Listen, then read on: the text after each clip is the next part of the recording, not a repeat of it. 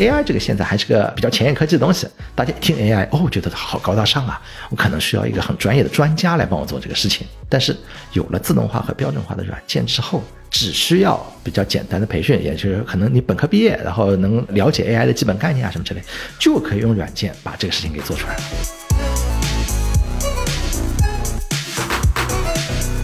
开源很多时候就是是我们一个希望能够触达用户的一个方式，就是我们认为在现在这个时代，闭源已经不是一个很好的选择了。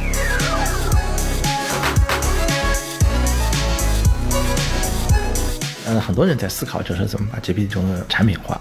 但是 OpenAI 它其实是做 GPT 这个东西，很多时候处于一个研究项的一个东西，就是它一下子把原来写出这些很多方向都给统一了。但是呢，OpenAI 其实公布这个事情之前，他没有思考过这个东西真正要变成产品化应该做哪些事情，这也是他们在探索的东西。亲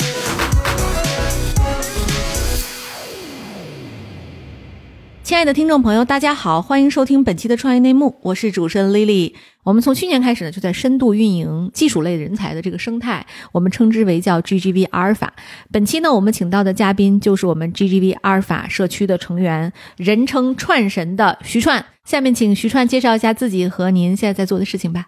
呃，我呢是零六年在浙江大学毕业，计算机系，那时候正好是谷歌进入中国的第一年。然后很有幸的加入了谷歌，当时被称为李开复老师的关门弟子。嗯，当时在谷歌其实还是感觉很有意思的，因为谷歌里面的技术啊什么之类的，都是就是说在世界上当世界上应该说是比较领先的。我从中学的时候开始，其实就是一个计算机的爱好者，然后中学的时候就开始参加我们的计算机竞赛，也在这里面得到了一些奖，曾经拿过就是 NOI 的金牌，然后参加过国家的集训队，然后在大学里面也就是说参加过大学生编程比赛，拿到了亚洲区的冠军。就像我们谷歌中国的第一批同事啊什么之类，大家其实都是这样的，差不多类似背景，怀着对技术的理想啊什么之类的，然后一起加入谷歌，想做点事情。嗯，您觉得在谷歌的这个生涯，它对您职业生涯中，或者说对您的技术今天的这个理解上，最大的一个注意是什么？我觉得最大注意就是说，我在谷歌其实看到了很多很多他们在市场上领先。就谷歌那时候就是分布式系统这块东西是很领先的。刚加入谷歌的时候，我做的是网页搜索，嗯，希望怎么给我们的用户就是说呈现更好的网页。他一个搜索的请求过来之后，我用什么样的网页给他做个排序，然后把更好的结果给他。这个东西跟算法比较相关。所以后来您加入百度也是跟这段经历是密切相关的，是吧？对，我当时在谷歌看到就是去用很多很多的机器去做跑我的算法啊什么之类，就感觉哎。这个东西特别好，它一下子能调用很多很多的机器资源，然后把我想做的这个事情就很方便的就解决了。在国内，其实之前从来没有看到过这样东西。嗯，这像 GPT 吗？还是什么？嗯，你可以认为是我是个工程师啊，就工程师做算法，更多是说把一个东西怎么样和现实直接结合起来，然后让它变得更好用。工程师通常发明的各种像电话、电视啊什么之类的分布系统，就是这样的东西。它把原来一台机上可能做不了的事情，或者要做很多很多很多时间的事情，把它变得很快就能完成。背后有有很多很多工作量，然后很多很多细节要去完成。这个东西让我觉得变得很着迷，就说：哎，我能不能带到国内来，就亲手去做这个事情？这也是我后来为什么会加入百度的这样一个动力。正好百度那时候能给我这样的机会，我是基本上零八年到一七年在百度。百度的黄金年代，对，你可以认为是百度黄金年代。然后那时候，百度的各种基础设施啊正在建设过程中，我很有幸的就是参与了这个过程。我在百度那几年，基本上机器可以说基本上是每年在翻着翻着往上涨。嗯，因为百度的整个业务啊什么之类都在飞速的发展，所以我觉得这是一个很好的经历，让自己能够有机会把自己的想法变成一个现实。对您，您从百度后来又去了旷视，对吧？在旷视做首席架构师。对对对，是的。对，就是从百度再到旷视这一步的决策，您当时背后是基于什么契机做这样一个职业上的变化？我在百度差不多八年半的时间，然后这八年半呢，我基本上全在做工程相关的，就是说分布式系统。你可以认为现在叫做云计算。一开始我做的是，就是说百度的网页存储。百度当时想要把自己的网页的存储量突破千亿。但当时呢，就是说因为没有个分布式系统的支持，所以呢，它是做不到的。当时很多时候网页啊什么之类的，其实是靠人人工维护的脚本啊什么之类的，没有个自动化系统。嗯，那我有幸就是加入了这样一个团队，一起然后把这事情给实现了。后来百度成立了自己的基础架构部，百度技术架构部其实在业界还算是比较有名的。然后我作为就是说基础架构部第一批成员，然后又开始做相关的分布集群管理系统，就各种各样的。现在来讲，可以称为是百度私有云这么一个概念。然后从私有云做着做着，到了二零一三年、一四年这个阶段，我们又开始做百度的公有云，就对外的，现在叫百度智能云。那么到了二零一七年的时候，在云计算啊这块东西上，我感觉自己已经做的时间是比较长了。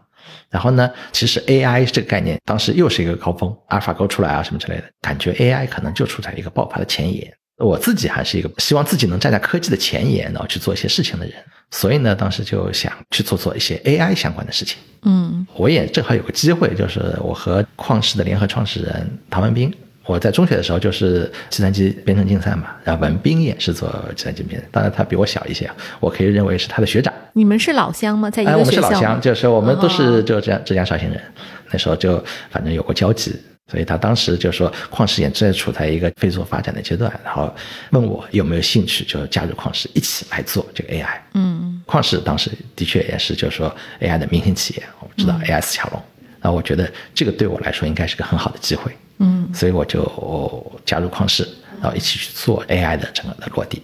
对，您刚才提到了其实两个非常不同的职业啊，就是在呃旷视的时候您是首席架构师，对但是之前您在百度的时候呢是工程师，或者说我们叫程序员，对吧？怎么说呢？百度可能是我职业经历中成长就是跨度比较大的。我加入百度的时候，其实你可能认为就是工程师，但我在百度的 title 也是架构师。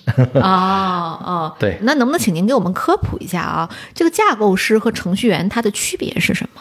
架构师通常来说是一个程序员职业发展中一个比较高阶的一个职位的 title。嗯为什么会有这个区别呢？我们通常认为程序员很多时候是一个执行者，他负责把需求转换成代码来实现这个需求。但是更进一步的，程序有很多种写法，我们程序员总是会说，哎，这段代码写得好，这段代码写得差。我们是怎么办？我们自己有自己的审美，看它是不是整洁，看它是不是比较简单，或者看它是不是叫我们叫做可扩展，就是将来我想改个什么东西变得很方便。那在这整个事情上，你怎么样同时把握需求，以及怎么样的设计是更好的？嗯我们就对人的技术能力有要求了。那么这时候不简单的用程序员这个词来讲这个事情，我们可能更更加讲到工程师。就是工程师一般都是就是说他是要经验丰富的，然后他有很多的这方面想法，能把握住这个整体。然后架构师呢，在这上面就进又又上一步，哎，又上一步了。架构是指的是它大的框架，通常我们的程序都会有很多很多很复杂的组件构成。那组件和组件之间怎么把它拼起来，变成一个很优雅的架构？它很坚固，不会随便的就说有一个小小的问题，就这个房子就塌掉了这个感觉。嗯然后同时呢，它又能就说让各个功能各行其事，其事就是说能把自己的功能都给发挥好。那这需要一个架构师来把握整体的方向。对我是不是可以理解，架构师是每一个程序员在职业生涯上的一个都要去努力的方向？是的，如果你并不想走这种纯管理的，就是我转向纯的人事管理，我们经常在给呃，就是说我们的下属啊什么普及这个职业发展道路的时候，都会跟他嗯 M。线和 P 线，对啊？，对的，嗯就在百度，其实我们叫 T 线，就 P 一般是人事上用的更多，就 professional 这样的道路。嗯对嗯，如果你继续走专业道路，那么你就是应该往架构师这个方向发展。嗯或者你到某个时候，你觉得自己在技术上，或者是自己不感兴趣，或者是觉得这方面艰难，你可以转向 M 线。对，您觉得一个程序员到一个架构师，他需要的核心技能上的提升是什么？很多情况下，架构师他的技能一方面来自于他的专业，就是说他的眼界的提升。你看到的不再是那一小段段程序，而是你看到的是，就是说系统在怎么发展，业务在怎么变化，怎么相互这就是说把它配合起来。嗯这里面有很多学习的方法，你可以向你的高阶的技术人员学习，听听他们平常就是考虑问题的思路。另一方面呢，就是说你要去看，其实我们经常会去看一些 paper 啊什么之类的，嗯就是说学习世界上就是技术比较前沿的东西，大家都在怎么思考，怎么去做这个事情，然后去尝试。嗯还有一点就是特别特别重要，就是很多可能程序员他不太可能具备的一个东西。为什么说很多程序员他可能会有一个职业的瓶颈？他到这里发展是在于他的软素质能力。这个软素质，比如说是沟通的，对，沟通。为什么你需要沟通？嗯因为越往上走，你需要对业务的理解更深，那你必须去和业务人员去讲，并且呢，你要去协调。架构师肯定管着很多很多的组件，嗯组件和组件怎么去配合，你要给这些人都讲清楚。对，这里边我听说过有一些大厂哈，他们在呃就产品经理和技术人团队之间会有一个小组，小组呢就有点像翻译官一样的，对啊、对，有一些比如说非常新的产品，然后他就会有这个产品提出需求之后，技术可能就不是特别能理解的时候，啊对对对这个人或者一般是有一两个人，他们就会把这个拆解成技术的需求，并且把道理讲清楚。因为产品经理有时候讲着讲着他也不懂技术嘛，他讲着讲着他就说这怎么就实现不了呢？那技术就说 这为什么能实现呢？对吧？是的啊、所以就是架构师，我理解其实就是在横亘在这两个需求之上的一个高阶的人物，对是的，是的，嗯没错。所以程序员越往上走，其实你这方面软素质其实要求的就更高。很多时候我们没有一个就是说完美的方案，所以你很多时候要做选择，你的决断能力啊什么之类是很重要的。对，作为一个架构师这样一个角色哈，这中间您觉得他对您从事今天创业，因为他是创业，就是像您说的，你要有管理能力，有很多软能力，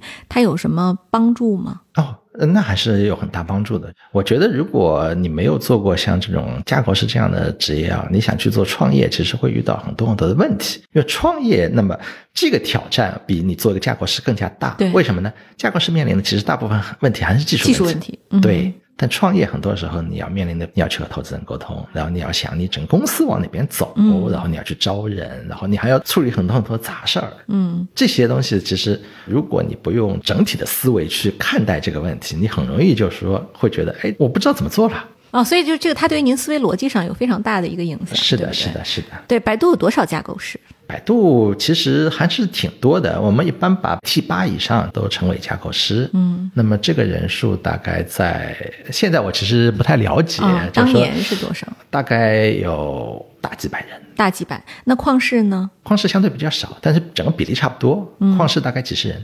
哦，对，但是跟就整个占员工的比例是差不多的，对对对是吧？啊、因为就是所有的技术梯队都是一个金字塔形，对，是你您看百度这么大一家公司，才几百个架构师，这还挺难想象的它其实程序员人数也没那么多。啊。销售团队人数多一点，对是的销售 团队销售市场，对，对嗯，是理解。那我就再问一个问题，今天我们这个节目叫创业内幕嘛，就是大家都知道啊，就是徐川最近在开始他的新的征途，他去创业了，做了新京科技这家公司。我那请您介绍一下新京科技现在在做的事儿，以及就是您一直在讲的最前沿的 ML Ops 它的一些理念。嗯，好的。新京科技，我们自己把自己定位成叫做 ML Ops 公司。那什么叫做 ML Ops？就是我们自己定位还是一个工程师的团队，希望能够把人工智能这项技术带给各行各业，能够推动它在各行各业落地。落地一个很大的困难在于哪儿？落地的成本较高。它原因在于是说，现在的人工智能啊，你要和行业结合起来，它其实从算法到实际的业务中间是有很大一个鸿沟的。从传统的来讲，就是说 AI，我们一般怎么去做落地啊？你要把模型弄出来，你首先要有数据，几个要素嘛，就算呃数据和算力，还有就是说算法，可以认为是三要素。那么你首先要有数据团队帮你把数据都采集过来，然后呢，你要有你的算法工程师，然后把模型给训练出来。有了模型还不够，你一定是需要一个，就是说研发团队把它包装成一个服务的形式，通过网络就很调用，或者是把它包装成个软件，然后才能交付给业务。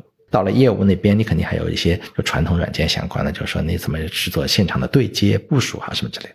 你看到这里面的整个链条特别特别的长，然后需要 involve 很多的不同的角色。任何一个东西，只要你这种链条长了，参与的人多了以后，它的成本就不可避免的上升。嗯这成本带来了几个东西，一个是说人力成本它本来就比较高，对另一个是说呢，你链条长，人和人之间沟通会有很多很多的问题，对导致了你的交付周期也变得很长。算法这个东西现在其实还是相对比较早期，只要你的业务的需求变化，我的算法一定要适应性调整，很多时候你就有一个反馈周期。那如果你交付周期特别长的话，你的成本永远是下不来的。那么我们想做 MLOps，其实核心是把这里面一系列的这么长的链条变成标准化、自动化。我定义每个环节都要做什么事情，然后呢，希望通过软件而不是人来做这个事情。嗯一个东西只要标准化、自动化以后，它的成本就可以被无限的就压下来。对，您能不能给我们举个例子？比如说，面对一款 AI 产品啊，用了这个产品之前，大概是一个什么样的人号？那用了之后，大概是个什么样的人号？如果我们讲一个理想情况，在用之前，你一个团队里面至少配备，就是说数据负责的一个人员，训练算法的一个人员，跟业务去对接的研发人员，然后是你现场的运维和部署人员，至少四个人。如果用了软件，首先你的数据采集人员，很多时候你就可以通过平台的各种方式，然后帮你自动把现场的数据啊什么之类的都给抓回来。然后呢，训练人员随着 AI 技术越来越成熟以后，有很多模型，它其实只要数据到位了以后，它能够自动的把它训练出来，这个人也可以省了。然后呢，业务对接这个人员其实很多时候很很可能是不能省的，但是呢，因为我标准化了，你可以让业务那边的人自己去做这个对接。嗯。然后呢，现场部署人员，那这个一般来说不可少，啊，纯自动化什么之类的，总要有个人至少看着。但是这个人的技能可以要求就无限的下降。嗯，所以说至少我能节省百分之五十的人效，对，对吧？你可以认为至少百分之五十，你更多的话可能是百分之八十。八十，对。而且它有个好处是说，一旦被标准化、自动化之后，你对人的要求就降低了。AI 这个现在还是个比较前沿科技的东西，大家一听 AI 哦，觉得好高大上啊，我可能需要一个很专业的专家来帮我做这个事情。但是有了自动化和标准化的软件之后，只需要比较简单的培训，也就是可能你本科毕业，然后能了解 AI 的基本概念啊什么之类，就可以用软件把这个事情给做出来了。对，您知道多神奇吗？过去啊，家里啊，你要是拍摄一个照片、视频，你得需要专业的摄影师，对不对？啊，对对对。你看咱们电视台扛着那个大机器，对不对？是的，是的，是的。前几天我们家呀，最近在卖房子，嗯，就然后呢，我就说让那个链家来给我拍一拍，他链家不有一个什么三 D 看房的那个系统吗？是的，是的，是的。然后我以为是一个多么高精尖的技术，实际后来我才知道，它里面的软件系统很成熟了。嗯，你只要把那个机器架设好，这个人只要负责按几下按钮。就可以出片了，嗯啊，这个你看看，就像您说最后一步那个实施的那个人员，有可能他以后就是按个按钮，哎，没错，就是这样。对，然后插个题外话，就是我觉得未来其实大家很多人在忧虑啊，我会不会被人工智能替代掉？嗯，哎，不必忧虑，或者说这是产业变化的一个东西，但是有些东西是机器无法替代的，就是说。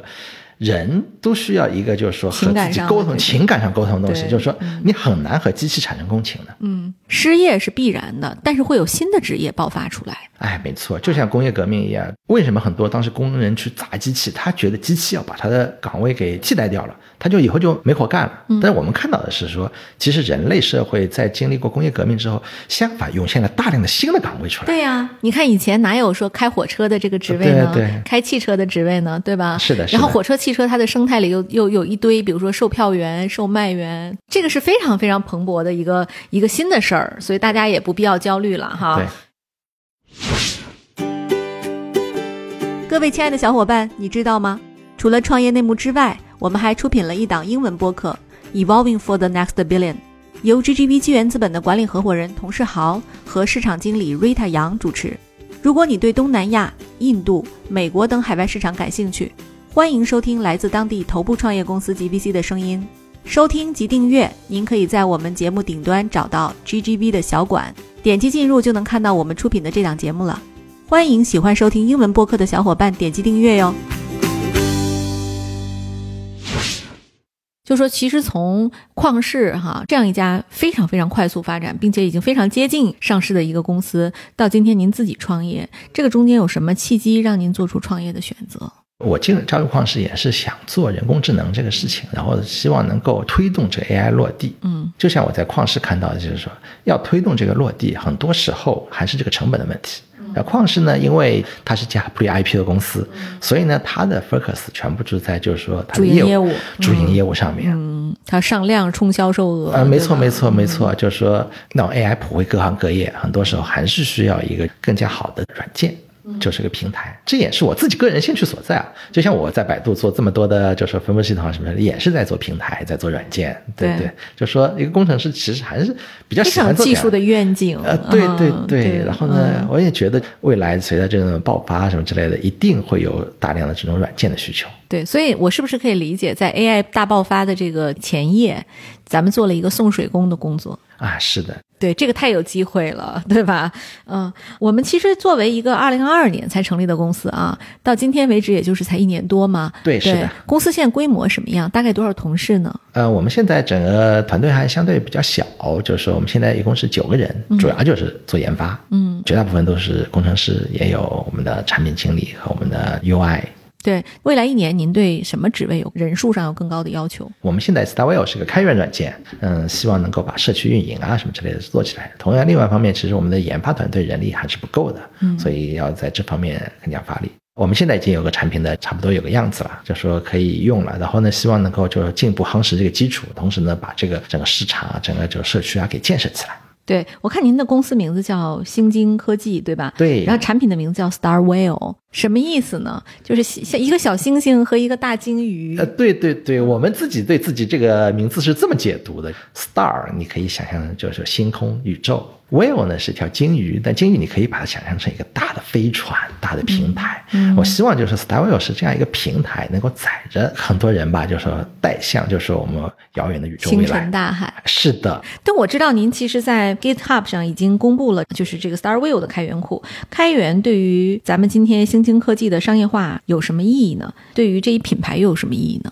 开源很多时候就是是我们一个希望能够触达用户的一个方式。就是我们认为，在现在这个时代，闭源已经不是一个很好的选择了，嗯因为对于用户来说，闭源它会有很多的顾虑，就是说你有很多的专利啊，然后它的各种试用不方便啊，然后这个东西不可控。我们还是希望这个东西能够帮助到更多的人，所以说我们对开源来说，很多时候是一个对于公司的一个品牌建设，对我们产品的品牌建设，嗯就是说用开源去获取更多的用户，然后呢，在我们的用户中间再转化那些就是说商业化的种子用户。嗯这个一定程度上来说，就是说，如果你没有开源的这种战略，那么意味着你很多时候你要去销售你的产品，走的路线应该是说你的这种销售的团队到各个企业、各个行业中去推广啊，去做这个事情。嗯但是我觉得现在就是说，这个已经是过时了，它其实销售成本是很高的。我们更希望用一种这样轻量级的方式做这个事情，这也比较适合一个初创公司。对对，这是不是咱们行业的一个共识呢？啊、我觉得现在基本上已经成为这个行业的一个共识了。你会看到，就是说，在这个领域里面，绝大部分公司它其实都走的是 open source 这样的方式。嗯，对，就是我们刚才其实听这个串神介绍了他现在的这个愿景以及他现在做的产品啊，就我也想问问，就是您觉得星晶科技啊和咱们的 StarWhale 这个产品，它的核心目标用户应该是哪一类公司或者哪一类程序员？近期的用户，他都是就是说，一定有自己的算法团队，他有把算法和业务结合的需求，需要用一些就是提升效率的工具，帮助他这个产品更好的研发。那么我相信在遥呃在未来啊，很多很多的传统行业、传统企业只需要雇一两懂这方面的东人，他可能并不是专家，但是呢，然后他用 StarWhale 这套产品，就能把算法在他们自己的产品，就是在他们业务里面直接落地结合进去。嗯所以我觉得近期和远期不一样，因为现在 AI 还是处在一个我我认为它还在处在一个高速发展的阶段，嗯，它还没有真正的和行业就是说进入很深入的结合。对。但是其实 GPT 让人类打了一个极大的兴奋剂，啊，科技圈，嗯没。错，GPT 其实是对 AI 一个很好的推广。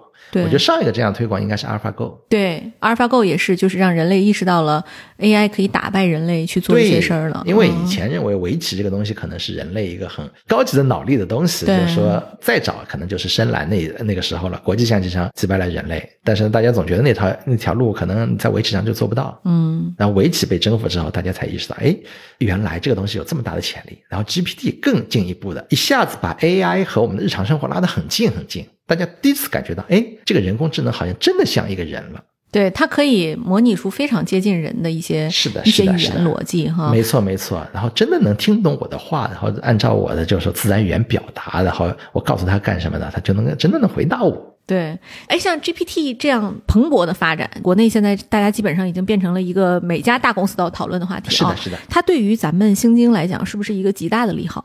对我最近就看到，是所有人都在问，哎对，我到底怎么用这个东西？能不能用它来干这个来干那个？对于新京来说，就是一个很好的机会，就是我们希望把这些模型啊什么之类的，更多的带给原来可能不那么熟悉的人。嗯所以我们最近也在做一个比较大的版本，就是说是这个 Starwell 有好几个版本，一个是在云上直接用的，一个是你可以自由化部署的，嗯，或者你单纯的用命令行都能用。现在其实有一个很大的问题嘛，大家会发现卡啊什么之类是不够的。那我可以帮你在我们的云平台上，然后把各家云的这种资源啊什么之类都给对，起来富裕的资源或者是对闲时的资源释对对对放出来然后。帮助大家。其实很多时候大家只是想试用，苦于就是说你也知道那个卡特别贵，只是想试一下的时候成本就特别特别的高。对你自己的显卡呢又没有那个能力，所以这我们希望把这个东西就是说更方便的就带给大家，让他可以很方便的去试用这件事情。对我零四年刚刚毕业的时候哈，看了一本科幻小说。嗯这个科幻小说的内容讲的是，就是有一天啊，你家里的这个 PC 啊，突然在睡觉，你睡觉的时候呢，他就开始工作，给自己打工赚钱了。然后这个就发现呢，全球的计算机他们都可以偷偷的给自己打工赚钱。当时我看这个科幻小说时候，觉得极度的荒诞无聊啊、但今天看起来，这是一个早就实现了的事儿。就这不就是云吗？对吧？就是云的概念嘛，就是你的富裕的算力哈，嗯，然后要贡献出来，然后去通用。所以说，科技的这个发展其实是日新月异的，但是怎么站在潮头，对吧？及早的预测到它，这个很重要。嗯，我的观点啊，科技很多技术的发展，你其实没法预测，你只能是说永远站在潮头，然后随着这个方向，然后你总是去抓那个机会。对，哎，您现在的这个主要的锚定客户的行业是哪些？L M 还没有那么火之前，我们其实更多的是在自动驾驶这个行业，因为自动驾驶它需要很多的模型，有很多团队，就是说它的对于就算法的密密集程度啊什么相对比较高。嗯，这百度比较擅长的。嗯对，然后现在来说，其实一下子这个感觉用户群就被扩展了，方方面面都可以干。对，但是呢，它有个问题，不像自动驾驶有很明确的这种需求，现在大家还在一个尝试的阶段对，所以后面会集中到哪些行业，我现在其实并不能说出来，现在只能说是我们希望能够更多的方便我们的用户先去试，然后再看就是说哪些行业是值得深耕的。对，我看出了一个 Auto GPT。对对对，它是 Auto GPT，就是说它自己，哎，让 GPT 自己说这个要要干什么事情，对，听着非常吓人就像 Chat GPT 一样，你给它打一句话，比如说，哎，你帮我去订个外卖，哦。然后它自动的会帮你把，哎，先理解你这句话，然后说好，它会自动把它分解成若干步骤，就是说先要干什么呢？先去搜索一下有哪些外卖可以订，然后呢，接下去执行，然后去找个外卖网站，然后把你的信息都填进去，然后都帮帮你把这事情全做完了。嗯，明白了 啊。但这个呢，实话说还是一个概念性的东西，因为你真的去用它，你会发现啊，它走着走着就走偏了。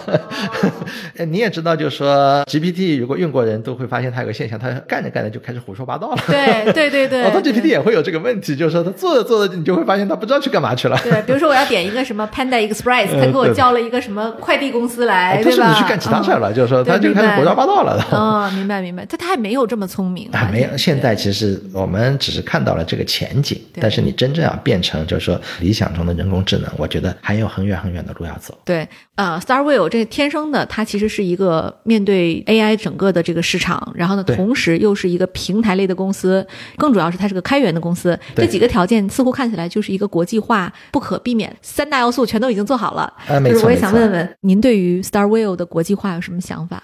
我觉得从目前来说啊，就是我们从一个大的判断来说，整个商业化前景很多时候还是要靠国际化来做，嗯，或者包括其他做 open source 国内的，其实他们发现就是真正的商业化的就大的前景还是在就国际市场上面，嗯因为国际上欧美。嗯。对，因为国际上对软件收费这件事情，他们感觉是一个理所当然的事儿。对，国内呢，其实还没有完全的形成这样一种概念，就是总觉得软件是不要钱的，其实贵的是人。国内的很多大企业啊什么的，你买一个软件以后，总是想提各种各样的自己的定制化需求，嗯觉得那样才是体现了这个费用的价值。对，欧美确实付费习惯是很不一样了。对他们觉得软件就是应该买的，就是 对，您会考虑将来就是 seriously，比如说建一个团队在北美吗？嗯，这个我觉得将来肯定是要考虑的，在北美啊，在欧洲啊这样。各位听友们，欢迎收听由 GGV 纪元资本为你呈现的商业叙事节目《GGV 投资笔记》，这也是继创业内幕后，GGV 出品的第二档中文播客。我们将顶级风险投资人与优秀创业者的讲述做成声音故事，为你呈现一档耳目一新的商业播客。在这里，声音是最直接的讲述者。GGV 投资笔记，你不容错过。刚才我们讲了很多跟 GPT 有关的事儿啊，您觉得关于 GPT 相关的大模型应用呢？您要怎么建立自己的护城河？因为这个领域确实是它的技术变化太快了。啊，是的，我觉得像我们这样做平台的公司，并不是个技术壁垒，因为技术的核心啊什么之类可能会在就是说 LM 本身上面。嗯，那我们呢，很多时候是靠的是我们的产品的易用性，然后我们的影响力、我们的品牌来建立这个东西的嗯本身的护城河的。希望是能越多的人知道我这样一个软件能给他带来帮助，同时呢，就是说在这种易用性啊，然后在行业的深耕方面，比如说我们在医学、在金融、在法律这方面，这些东西其实它是比较容易建立护城河的。你一旦和行业就进行了深入的结合，形成了只有这个行业内的一些知识的沉淀啊什么之类的，是别人很难一下子复制的东西。但是现在讲这个东西还为时过早，是因为是你也提到，就是说这个技术还在高速的发展，我们并不知道它将来是首先会在哪个行业中爆爆发出来。是的，所以现在就是一个大家在密切的关注、跟进，然后抓机会的时候。对，其实这个我们在最近二十年看科技发展上哈，有很多这样的爆发当夜、全民狂欢的这种技术，但是后来都没有找到合适的落地场景。比如说我们看当年的 VR、AR，嗯对吧？所有人都认为我们的娱乐和生活到进入那个 Metaverse 时代了，嗯，但是到今天为止也没有看到这个技术它很好的去变革整个商业。是的，就对于 GPT 呢，我我本人也是这个态度，但它完全不一样，它的算法算力和它的本身的革新性是不大一样的。对，可是它什么时候能从一个技术到一个产品，这个很难。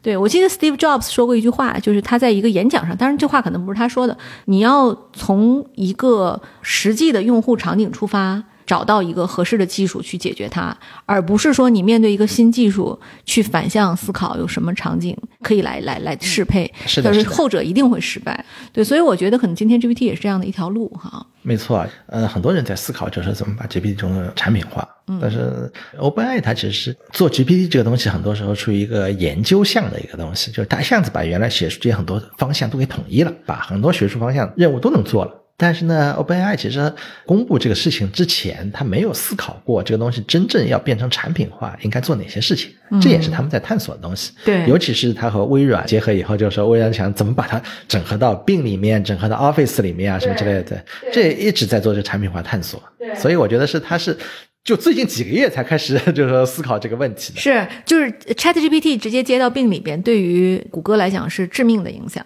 对致命影响，但现在我实话说，这里面其实有影响，但是影响多多大，大家不好说对大家观望。原因在于是说 GPT 的成本还是过高。对你现在看，就是 New Bing 这个东西，其实现在还是要申请的东西。就如果是一个真正成本很低、普及性的东西，微软会马上把它开放。为什么它不开放？是因为发发现了真的整合进来用的人太多了以后，对它的成本可能是个很大的压力。对对，我们也期待看到，就说 GPT 能够真正的商业化和落地的那一天。那么我们也希望星晶科技呢，就是能够在这个领域哈，成为一个非常有趣的大公司背后的大公司。谢谢，我这也是我们所希望的。对对，特别感谢啊！今天跟串神的这个聊天非常愉快，解决了我很多的困惑，关于 GPT 这一块儿。那我就呃问问您，这个星金科技最近还招人吗？我们最近在招一些就市场运营方面的这样的人才，对就希望能够引进来帮我们把这个社区啊什么之类的给做起来好，太好了！那就大家是不是在 Boss 直聘或者其他的招聘网站都能找到这个职位？啊。是的，对，星呢就是星星的星，鲸呢就是鲸鱼的鲸，哈，Star Whale 啊，大家一定要记住，然后去搜索看看有哪些合适的机会。嗯，就作为我们节目的一个常规问题啊，就是我们想请教一下技术类的大神，如果让你推荐一本书或者一部剧改变你一生的，或者对你影响最大的，你要推荐哪一部？哦，我看的书还挺多的。我一般当然不会推荐这种技术类的书，我一般都是我自己看很多的人文社科类的比较多。嗯，对，枪炮、钢铁与细菌这个东西，它其实很多时候会对你，就是说对人类这个文明是怎么发展起来的，会有一个完全不一样的认识。你会意识到，就是说以前有有人会讲，为什么有的人可能他是人种是比较优越的啊什么之类的。但是你看了这种人人类学家的研究之后，你就会发现，就人和人之间并没有本质的差距，但是你的环境啊什么之类对你的约束是特别特别的大的。对呀、对我我看过一本关于日本战国史的书哈，它其实就讲到说，为什么日本人他是一个看起来非常温和的民族，我们都去过日本嘛，说话声音小小的，就人都很好，很友善。他为什么在侵略其他国家的时候可以做出如此反人类的很多行为？就是你看完那本书，你就能感知到这个答案。他对自己的老百姓也这样。啊，对，他没有能力统治这个大国，太小了。他们这个所谓的一个城一个邦的战斗，两千人，对吧？还没有咱们一个县城流氓斗殴的这个这规模大呢。但是他们，比如说我我两千人打完，我要统治一个比我更大的这个城邦，我应该怎么办？他能想到的解决方案就是你别反抗我，我把你的人都杀了。啊，所以他们历史上有战国很多武将哈，枪都是滴着血走回来，就他有很多非常特殊的文化，跟他的这个地缘是有非常大是的，关系这就是就是嗯这就是文化，就是印刻在一个民族他的血液里的一种思维习惯，就是说，是因为你受到这种教育啊什么之类的，你的接触到所有书籍啊什么的，都给大家传播这样一种理念，所以你潜意识里可能就受到了这种影响，这是没有。好，感谢串神这个精彩的访谈啊！那节目的最后呢，就是我们也欢迎大家积极的在喜马拉雅和小宇宙本期节目下面留言。言。那本期节目就到此结束了，好，好我们下期再见，拜拜。